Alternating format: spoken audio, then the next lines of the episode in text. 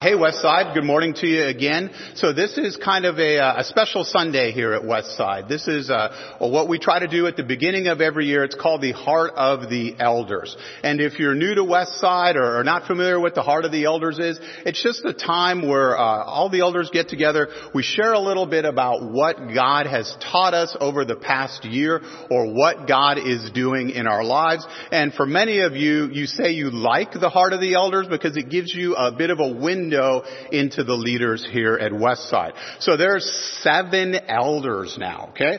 So we're gonna do our best to be brief and concise and roll things along this morning, but I'll do my best, okay? Uh, so let's get going here. So I, I think one of the things that God has really been uh, working on me and, and, and talking to me about is a, is a passage at the end of 1 Corinthians chapter 9.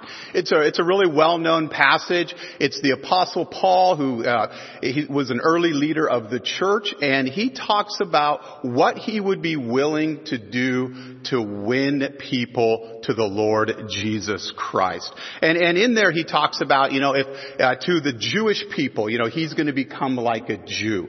To the Gentiles or non-Jews, he's going to become like them. And there's 26 words that have really impacted me and really forced me to just kind of rethink a lot of my life. And if you go to 1 Corinthians chapter 9 verse 22, I want to give you those 26 words. And this is what it says. It says, I have become all things to all people that by all means I might save some. I do it all for the sake of the gospel that I may share with them in its blessings. And, and you know, it, it says there, all people all means that I might save some for the, what's the goal there? For the sake of the gospel. And so what God has really been uh, sharing with me is really just to connect with people who aren't like me to connect with people who aren't like me. So I think if we look at the kind of people that we like to be around, you know what? It's a whole bunch of people just like us, right? And if you look at what the research has shown over the last three years, our circles or our, our spheres of influence have kind of tightened up to people who either think like us, look like us, talk like us online. We tend to follow people kind of like us. And what God has really is shown me is really to connect with people who aren't like me at all. And the word connect means, it just means to, to bring something together. That's what it means simply, to bring something together. So if we want to connect with people who aren't like ourselves, what does that really look like? What do we need to do? And, for me, it, boiled down to two things. Number one, a willingness to be uncomfortable. Because when we hang out with people who aren't like us, you know what it's gonna be? You're gonna be a little uncomfortable. Sometimes a lot uncomfortable. And then also too, it's, it's a willingness to understand that person a willingness to understand where they're coming from. And one of the, the principle I've tried to apply is seek first to understand, then to be understood. And when you go to that, those verses there, uh, I looked up the, what the word means. What is that, what is that word really uh, translated? What does that mean? And it means in every and every way. That's what Paul would try to be to reach people for the Lord Jesus Christ. So uh, in, my life, what, what's kind of happened, and it's kind of been an interesting journey, the circles of people that Frances and I uh, kind of are, are around. And uh, so it's it's it's a whole bunch of extremes. So on issues, we have people who are hardcore QAnon followers, right? On the other side, we have people who are uh, former directors of Planned Parenthood and people in the LBTGQ community. All right. On worldviews, we have passionate followers of Jesus on one side. On other side, we have hardcore atheists. We have Buddhists. We have the LDS crowd. We have Muslims. And this, this kind of mix of people that, um, that God has put around us. And, uh, and we don't always agree with them all, okay? But we seek to understand them. And you know what more importantly? We, we seek to let them know that God loves them. For God so loved the world. For God so loved the world, He loves that QAnon follower. For God so loved the world, He loves that person at Planned Parenthood. For God so loved the world, fill in the blank. And, uh, and you know, that's why Jesus came. That's why he died at the cross. That's why he paid the price for our sins. That's why he rose victoriously three days later to give everyone who puts their faith in him and him alone new life in him. So, uh, so I want to just say, like, when you embrace this, connecting with unlikely people, um, people who aren't like you, um, God's going to do some interesting things in our lives. So I think uh, many of you know that uh, my wife Frances has a boutique travel business, and so she's from Scotland. She takes these trips to the Highlands of Scotland. So we rented. So my wife rented a castle. So she took a tour group uh, uh, to a castle. They did day trips from out there, but on the castle grounds is a chapel. And uh, one night on one of the tour groups, uh, at about 9:30 at night, I get told, um, "Hey, how about you lead a uh, chapel service uh, tomorrow morning?" And for those of you who know me, I'm not a night person, so when you're coming at me at 9:30 at night, that's typically not a good thing. And then uh, to lead a chapel service, and some of them were followers of Jesus, but you know most of them weren't. And so I thought about it and prayed about it and said, okay, I'll, I'll put something together. And I said, what can you talk, what can I talk about? And they said, you can talk about anything. You go, anything? Like, okay, anything. I'll talk about it. So we have the chapel service next morning and I'm thinking to myself, we're going to have just like maybe a couple people, you know, people who are followers of Jesus, cute little chapel, they'll come for that. We had basically like everybody show up. And, uh, and the verses that I shared with them was out of 1 John 10, which many of you can quote. And it talks about love. This is love. Not that God loved us. Not that, not that we loved Him, but that He loved us and sent His Son as an atoning sacrifice for our sins. That's what I got to talk to them about. And they all showed up and it kind of blew my mind. So, I, in my opinion, I'm just going to share my opinion. I, I think over the last three years, everything is broken. And I think what people are looking for now is, is something they can put their hope in, something that's going to be immovable, something that they can bank on and that's the Lord Jesus Christ. And I would argue there's more spiritual opportunity today to impact this world with the gospel of Jesus Christ than I've ever seen in my lifetime as a follower of Jesus. So here's what I'd like to challenge myself on, encourage myself on, and challenge and encourage all of you. What would it look like here and what things could God do if we started to connect with unlike people who aren't like ourselves for the sake of the gospel. And I think God would blow us away with some of the things that he wants to do in our midst to lift up the person of his one and only, his well-beloved son. So with that, I'm going to turn it over um, to Jim right now. I'll just go on in 1 Corinthians 9 if you'd like.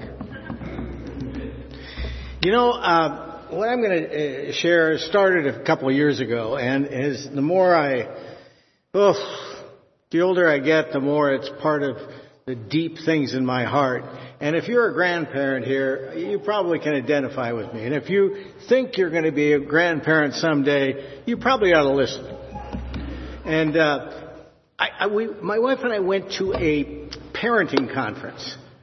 And uh, I, we went not, not because we had any children at home. We didn't, you know. But we went. Maybe I can learn something more, you know, because I do seminars on the family and stuff. So at, at the first break, the speaker came down and said, uh, he said, Jim, how about you and I writing a theology of grandparenting? And I thought, you know, I've been thinking about that for a while, and that's what I want to talk about today our grandkids. You know, since I'm a grandfather, I've got four grandboys, aged 22, 20, 18, and 15. I had to write it down. They're all boys. All four have been baptized. Their parents, our son and daughter-in-law, love the Lord with all their hearts. And last year, Luke, our 20-year-old, calls me on the phone and said, Abuelo, they call us Abuelo and Abuela. Abuelo, I just asked Elizabeth to marry me. And I thought, you know, he's calling me on the phone to tell me that a few minutes after he did it. And you know what I said? Did you get her father's approval? And he said, yes, I did.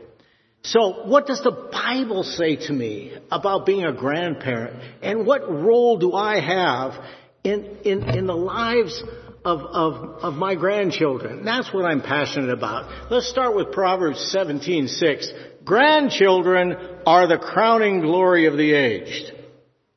Hmm. Now speaking of experience, from experience, there's a special bond between grandparents and grandchildren that benefits both. Now, I think the Bible assumes that we as uh, grandparents will have part in the lives of our grandchildren. And the question is, what part can we have without meddling in the marriage of our kids? So, it's remarkable what Leviticus says. You know, just, have you ever noticed this in Leviticus? Do you ever read Leviticus? You? Leviticus 19:32. Stand up in the presence of the elderly. It actually says that. Show respect for the aged. And actually, one of the signs that a civilization is collapsing is the disrespect for the elderly. And uh, part of the punishment for Israel's disobedience was that God sent, and I'm quoting, I'm quoting, a fierce and heartless nation that shows no respect for the old. Deuteronomy 28:50. Lamentations 5:12 puts it another way. Our elders are treated with contempt. We need to recapture this, you know, with the with the grandparents and the grandchildren. Now, what we have as grandparents, we, uh, we've noticed that perhaps the parents don't have is something called time. We've got time that they don't.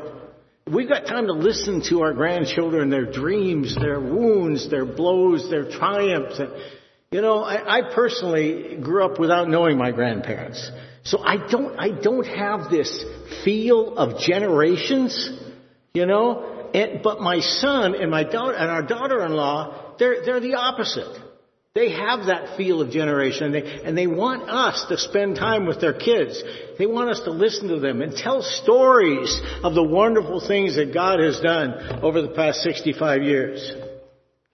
Not that I'm 65. That's when I was, I was saved at 15. So, now the Bible says, good people leave an inheritance to their grandchildren. Proverbs 13:22. What first comes to mind is material things. However, I think that there, this is much wider than material things. What can we leave for our grandchildren? Number one is prayer.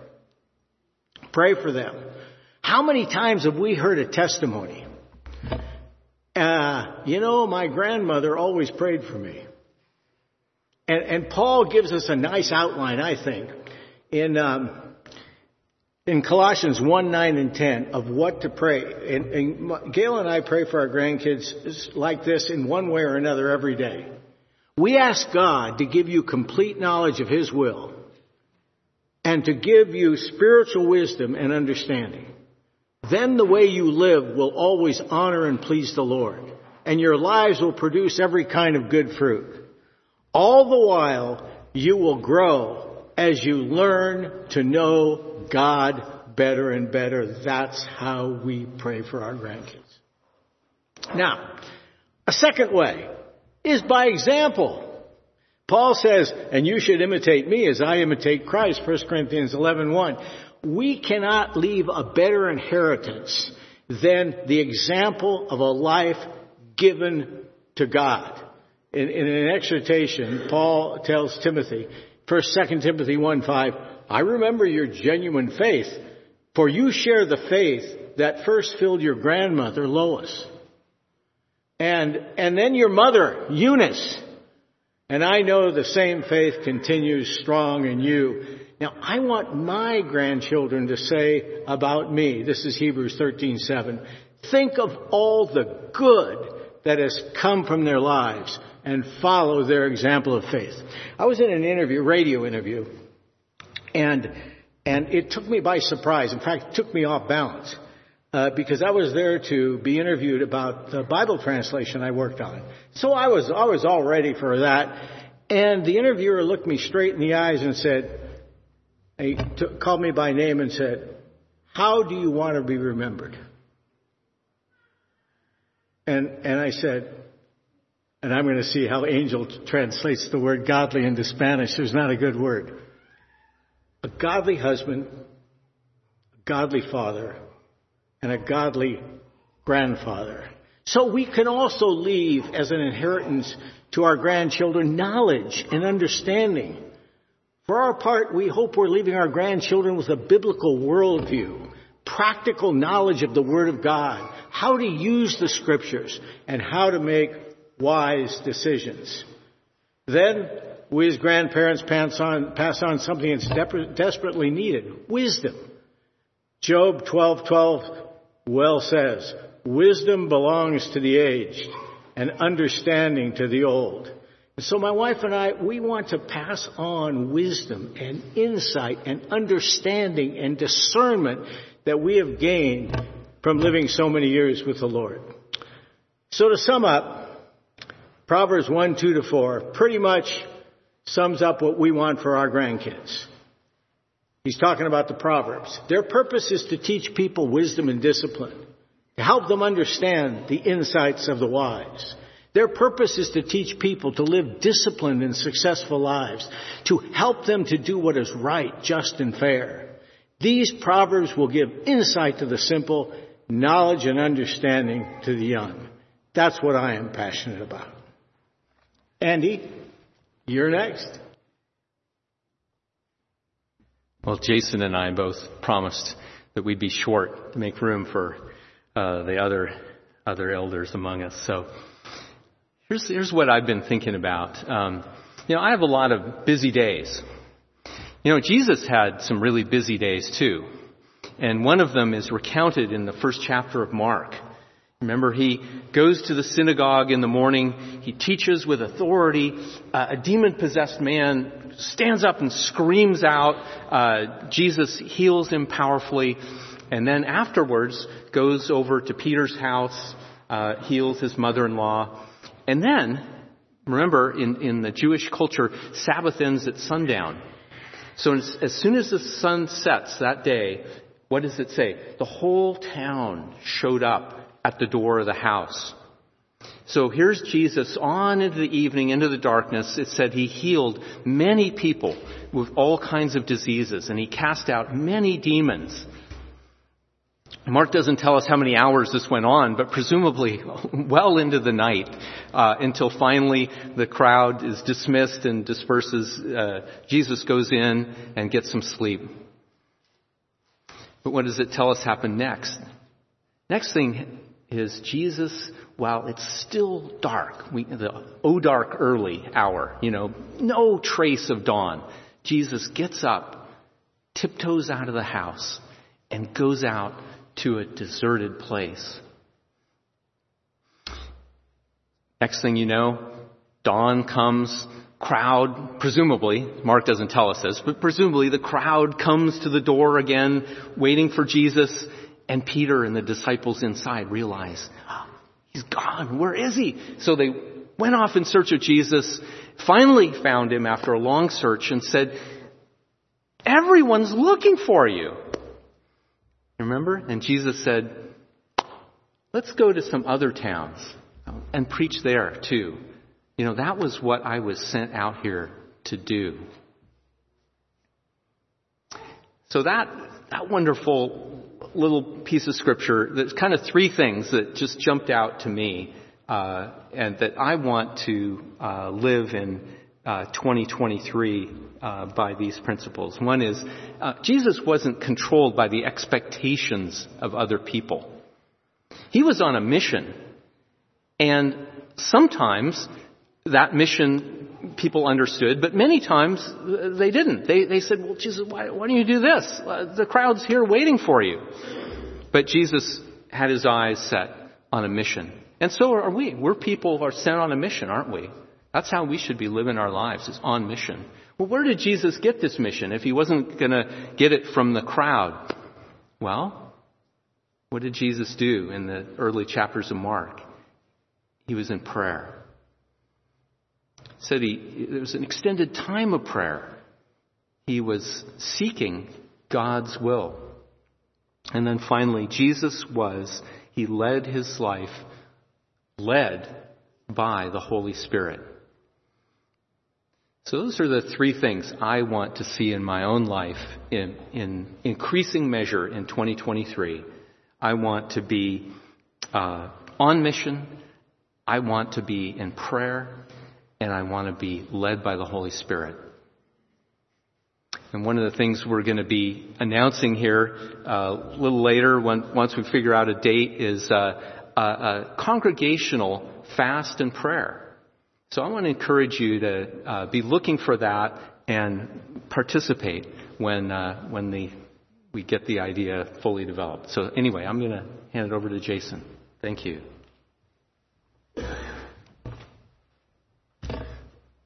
Good morning.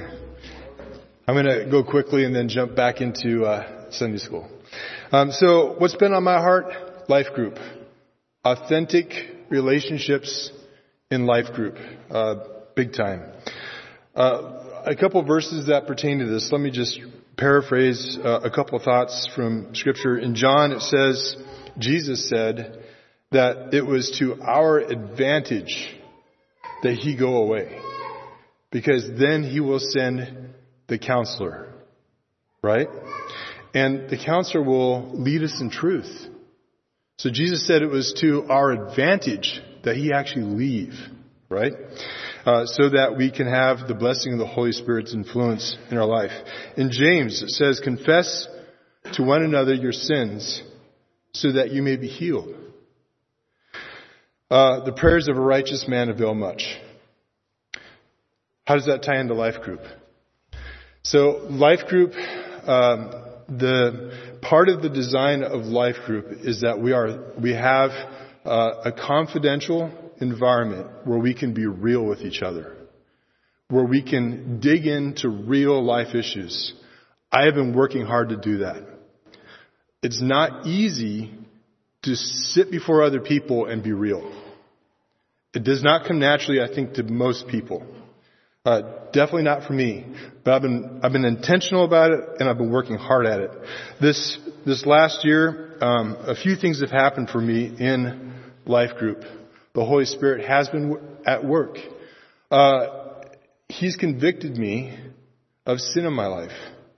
I have seen things that I didn't see until I I was sharing with the life group, and in that somehow in that process, the Holy Spirit went tap tap tap tap tap uh-uh. That attitude, that doesn't belong there. That doesn't belong there. Another thing is he opened, he re, I guess you'd say kind of reopened my eyes to truth. Truth I've always known. That I've known since like third grade. But for some reason it just hit me different. As we went through the material, it's like the Lord illuminated another aspect that I hadn't, hadn't, for whatever reason, it just didn't, the light bulb didn't go off in the same way. And it went off in a way that affected me daily. It affected my joy in the Lord. I was like, that's what the Lord's like? That's cool. I like that. The Bible says, taste and see that the Lord is good. He was. And then third thing is, uh, I was reassured of His love. I was reassured of the love within the Trinity first, and then from that, I reveled in His love for me. And those are my three things. I've just been thinking about that quite a bit this last year.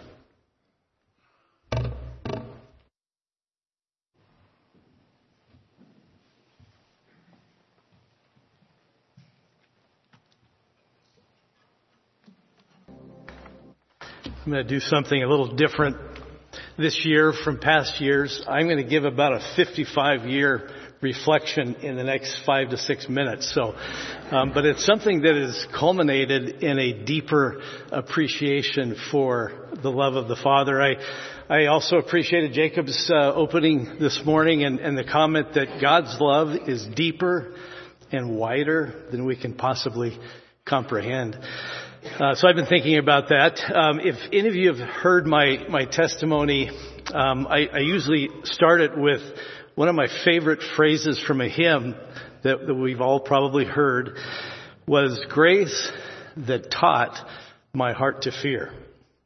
And I'm just reflecting on that for a moment that for the new believer, it's a gift that we have fear of separation from God. It's a gift that we have fear of our hopelessness. It's a gift of grace that we recognize that we're not in communion with God the Father. But the song goes on to say, and grace my fears relieve. So that's a different gift. The gift of grace that comes through salvation in Jesus Christ. So we have the gift of fear and the gift of grace that comes through Christ. And goes on to say in that song how precious was that moment when the hour I first believed. So for me personally, I vividly remember that moment in time 55 years ago where I came to faith in Christ and that fear of sin and separation was replaced by an eternal security that I enjoy today. Proverbs 1 7 says, The fear of the Lord is the beginning of knowledge. And Psalm uh, 111 says something similar. The fear of the Lord is the beginning of wisdom. And I want to talk a little bit about that thing called fear because as a young believer and a young Christian, I remember vividly that fear of God meant that He is a pretty strict taskmaster. And now as a follower of Christ, I've got to do it right. In fact, I even remember vividly as a young athlete aspiring to great things that if I wasn't a good Christian, the Lord would withhold blessing from me in success as an athlete. That's how twisted that, that fear of the Lord was in my own mind. I, I looked at him as someone who withheld blessing if I didn't, uh, didn't uh, behave the proper way. So I tried hard on my own strength to please him out of fear of him. But the last couple of years particularly, and, and as a young adult, uh, growing in the Lord and, and, maturing in faith and appreciating the fellowship of others and, and, the truth of His Word, I, I came to realize that that fear of the Lord is, is something very significant but different uh, from what I thought of it as a, as a youngster. Um, in Isaiah 60, it speaks of personal spiritual revival. And there's, there's an incredible comment in there that says, then you will see and be radiant, and your heart will fear and rejoice. So this fear of God drives us to worship and rejoicing Him and rejoicing in Him. Biblical fear is paired with joy and rejoicing in what God has done.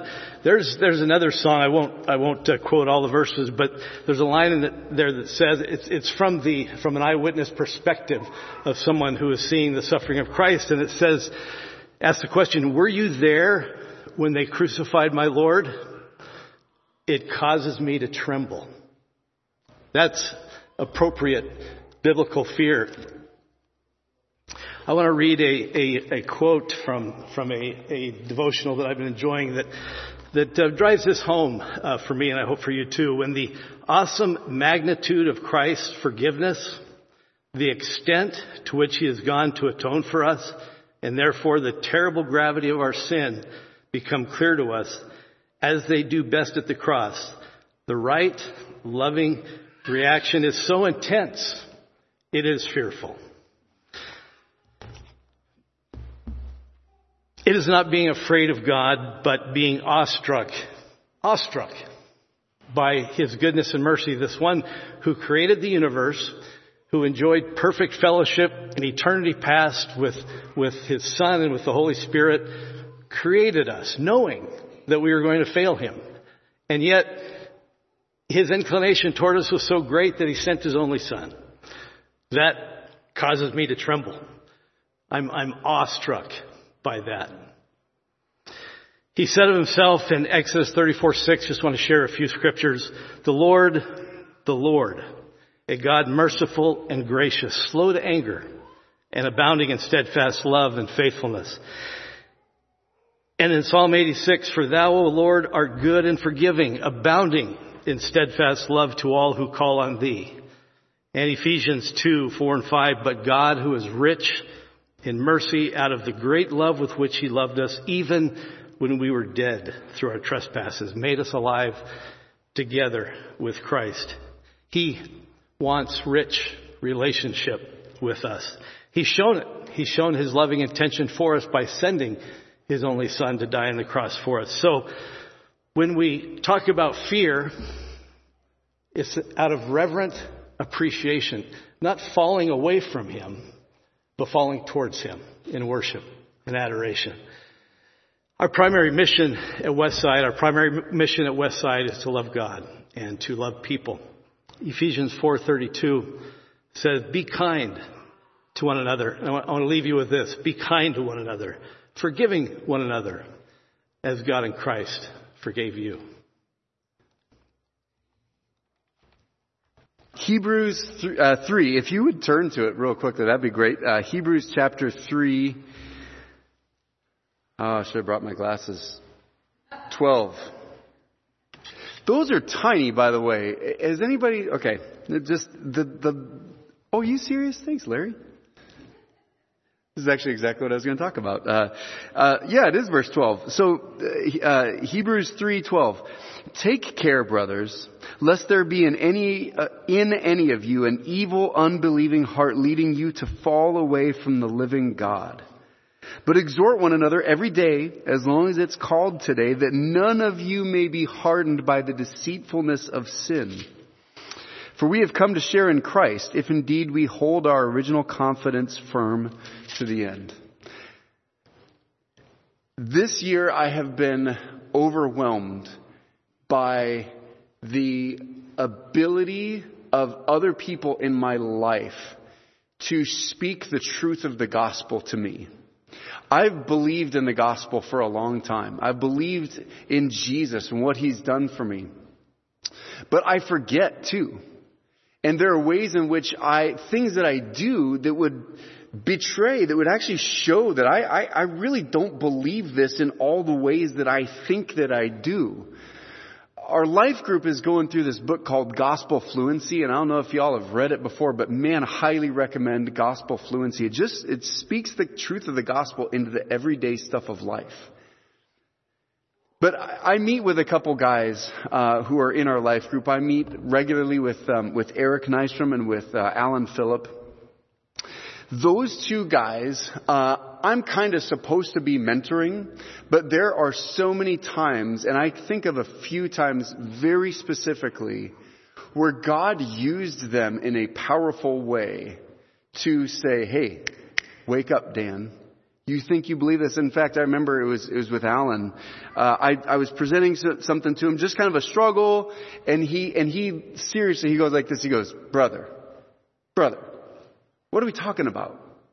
What are, what are you even talking about? How is this a hard decision? Die to self, follow Jesus. And it was so convicting. It was like, he just said it like, seriously, you're asking me about this? Like, come on, die to self, live for Jesus. But it just exposed the way in which I would say I'm a believer, but in so many ways I have these tendencies to just forget the truth of the gospel. Eric has done the same thing for me many times. But I think of like, I look back here, I see Cole. Cole and I do this almost every day. He and I remind one another of the truth of the gospel. And I need that. And, and just one particular way I want to share this with you. Uh, our life group, uh, just a few nights ago, we met and we did this exercise that they have in gospel fluency where you're just like, we're just sharing what's really going on. We're just being totally vulnerable. And, and I shared some things that I won't share here with you now. It's for the small group. But in that small group, I confess some things. Man, I, I just feel like this. And, and I mean, this is genuinely how I feel, what I think. And we went around the room, and, and, and everybody really did this, and just spoke the truth of the gospel, said, Dan, this is how you feel. This is what God says about you, though. You know, we sing that song, I won't be formed by feelings, I'll hold fast to what is true. I'm formed by feelings sometimes, I'll admit it. I think all of us are, if we admit it, sometimes we're just a little more formed by feelings than the truth. But I needed that group around me to speak the truth of the gospel into my life. Remind me of what's true.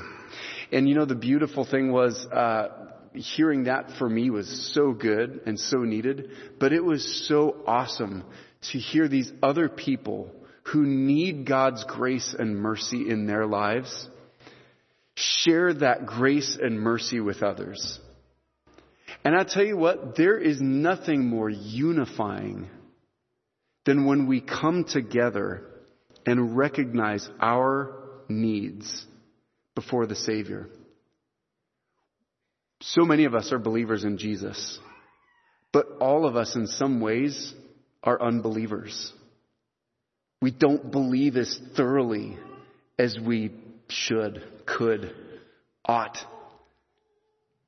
And so we need this. Take care, brothers and sisters, lest there be in any of you an evil, unbelieving heart leading you to fall away from the living God. That's the direction our sin takes us, is to fall away. But exhort one another every day. This means kind of like what Jason said, this means we are living in community with one another and actually sharing what's actually going on. If nobody knows what's actually going on in your life, nobody can speak the truth of the gospel into your life. And some of us have lived our whole lives with our guard up so high. Sorry, I'm starting to preach now. But some of us have lived like that. And, and I'll tell you, I've lived like that. I've thought when this when I became an elder again, I was like, I gotta really put my guard up. And you know, the truth is, I need you in my life. I need to confess my sins to you. I need to be real with you about the ways in which I am not acting as a believer in Jesus. And I need you to exhort me. I need you to remind me of the truth. Dan, you're being formed by feelings. You're not holding fast to what is true.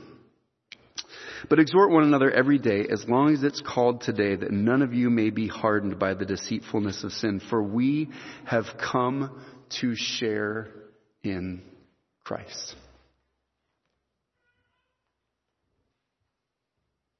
Well, I'm going to read a couple of verses from 1 Corinthians 2 if you'd like to turn there.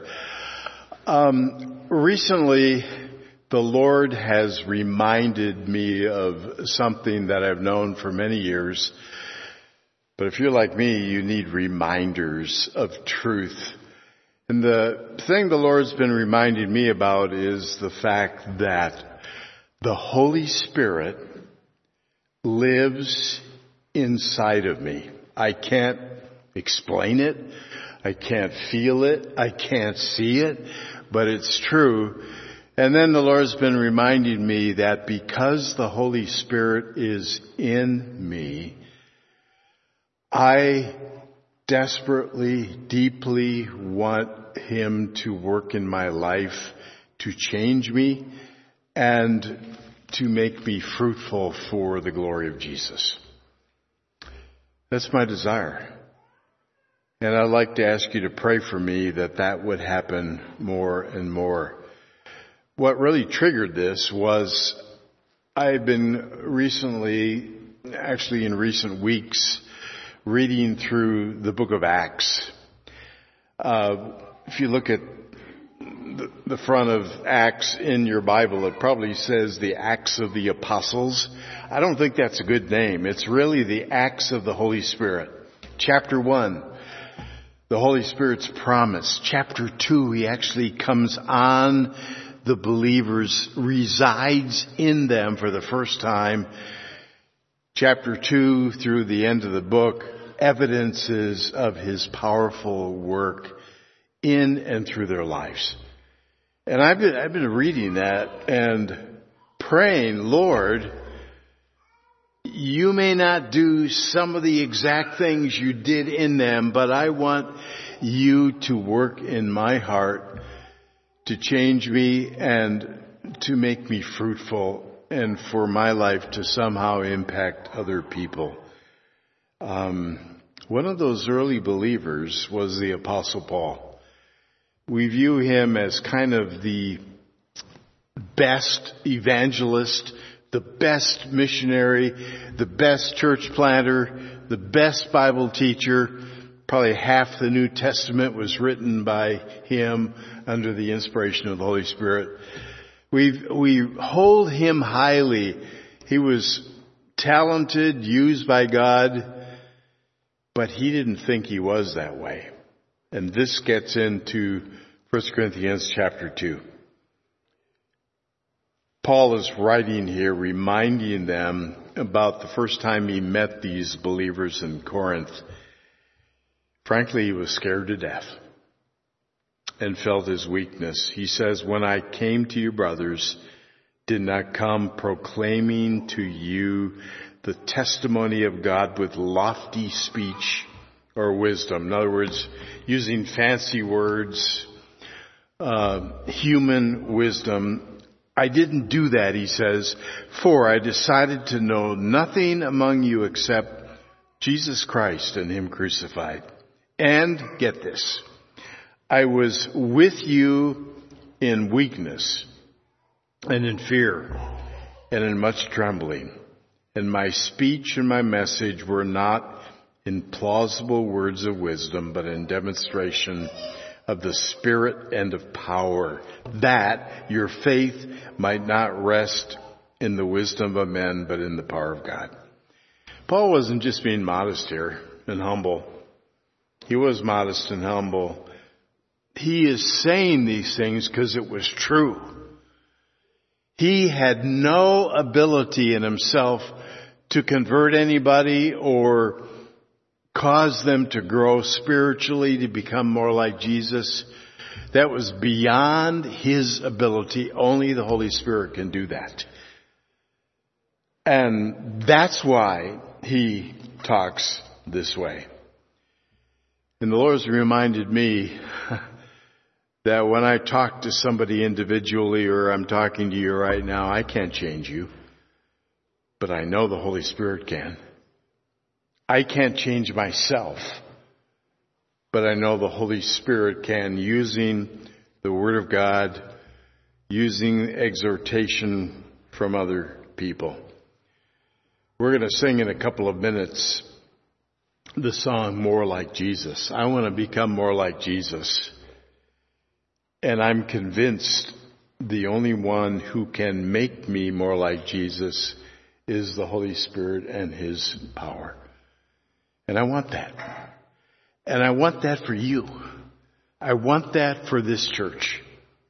That this church would be, using the words of Paul in verse 4, a demonstration of the Spirit and of power. That's what we elders want of ourselves and also one another. How should I respond? How should you respond? There's a wrong answer and a right answer. The wrong answer is to pray and ask for more of the Holy Spirit. We don't need that. We have all of the Holy Spirit, if you're a believer in Jesus, all of the Holy Spirit that you could possibly want or need. The right answer is because the Holy Spirit resides in my life, I need to submit to the Spirit's work in me. Holy, the New Testament talks about do not grieve the Holy Spirit. There's another verse that says do not quench the Holy Spirit. When I'm disobedient and don't do what the Holy Spirit wants me to do, I don't obey God's word, the Holy Spirit being a person who has emotion actually is sad. He, he's grieved. I don't want that. And when a person disobeys over and over and over again, it leads to, alluding to what Dan said, hardness of heart, where a person becomes so hardened to sin, it becomes sort of the normal thing. They know it's wrong, but they're going to do it anyway. And hardness of heart results in the Holy Spirit being quenched. The flame goes out. And there are times, even in the lives of Christians, when a person is so hardened to sin that the Holy Spirit just stops working and that's awful. And I don't want that of me. I don't want that of you.